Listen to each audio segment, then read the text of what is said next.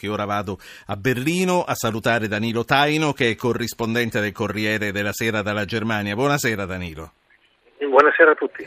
Ti ho chiamato per fare qualche valutazione su quello che sta succedendo in Germania e su come si stia spostando la barra del sentimento eh, contro i profughi dal primo di gennaio in poi. Ma prima di tutto volevo sapere se ci sono e nel caso quali sono le novità sui sospettati di Colonia e su questi raid che sono stati fatti eh, nelle ultime ore.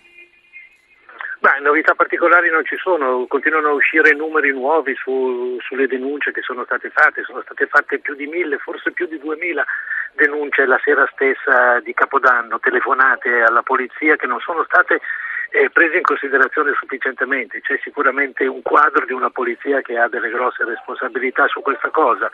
E dall'altra parte naturalmente questa situazione che si è creata sta provocando reazioni anche xenofobe, possiamo dire, con attacchi anche fisici a, a, immigrati che non erano direttamente coinvolti. Dicevi, Taino, che eh, sta crescendo un sentimento mm, un po' più eh, contro eh, l'immigrazione in Germania e sui migranti oggi Beh. il Papa ha invitato l'Europa a non vacillare, la Germania quindi tu mi dici che vacilla invece.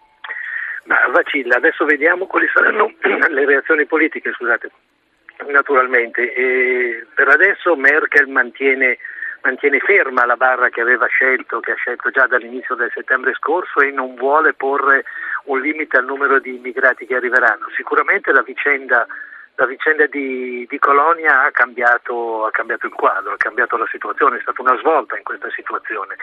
Eh, dobbiamo un po' uscire, credo io, dal paese delle meraviglie. L'integrazione è una cosa giusta, probabilmente, o perlomeno questo è quello che penso io. Eh, ricevere e dare asilo ai rifugiati è necessario, l'Europa non potrà tirarsi indietro, anche se lo volesse probabilmente non potrebbe, il problema è come. Eh, Frau Merkel dice ce la facciamo, e la domanda che segue immediatamente è come ce la facciamo e fino a questo momento la risposta non è stata data, non l'ha data nemmeno lei.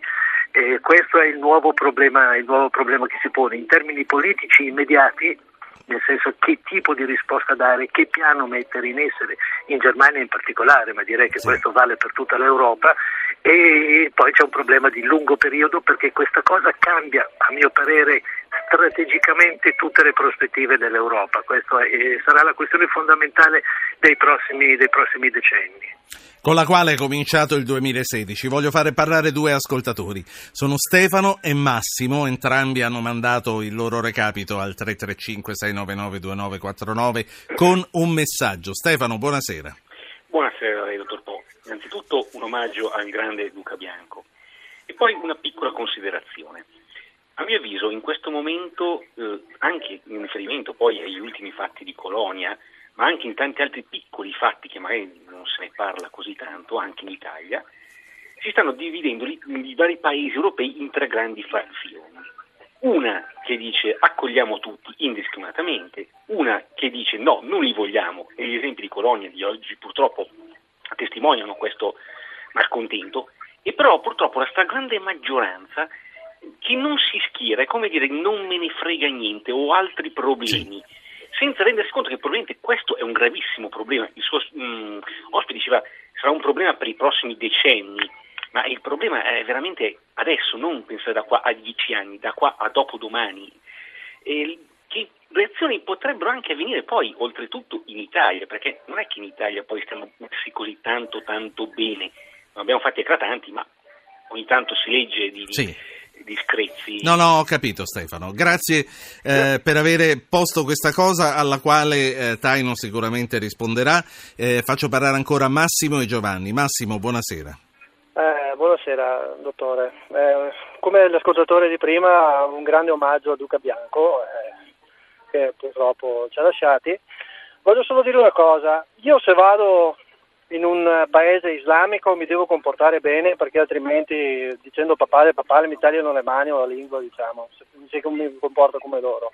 Qui eh, loro fanno quello che vogliono, le cose che sono successe in Germania succedono anche qua nelle nostre zone perché basta girare un po' di locali la sera e questi signori si comportano veramente male con le donne italiane, quindi voglio dire è inutile che stiamo qui a quindi dovremmo metterci a tagliare le mani e la lingua anche noi a questo punto. Io non dico questo, è che nei paesi tipo Marocco, Arabia Saudita, eh, così se tu non puoi neanche guardarla una donna loro perché non esiste proprio, ha capito? Perché io ci sono stato, quindi so di cosa sto parlando. Una donna Quindi, loro, eh, detta così, eh, dà per scontato l'appartenenza della donna a un uomo, le donne loro e le donne no, nostre. Loro, sono così, loro sono così, la donna è sottomessa a loro, ha capito? Non è come no, qua. No, ho capito Il problema è dire. che loro si dovrebbero, dovrebbero, rispettare le nostre usanze, ha capito?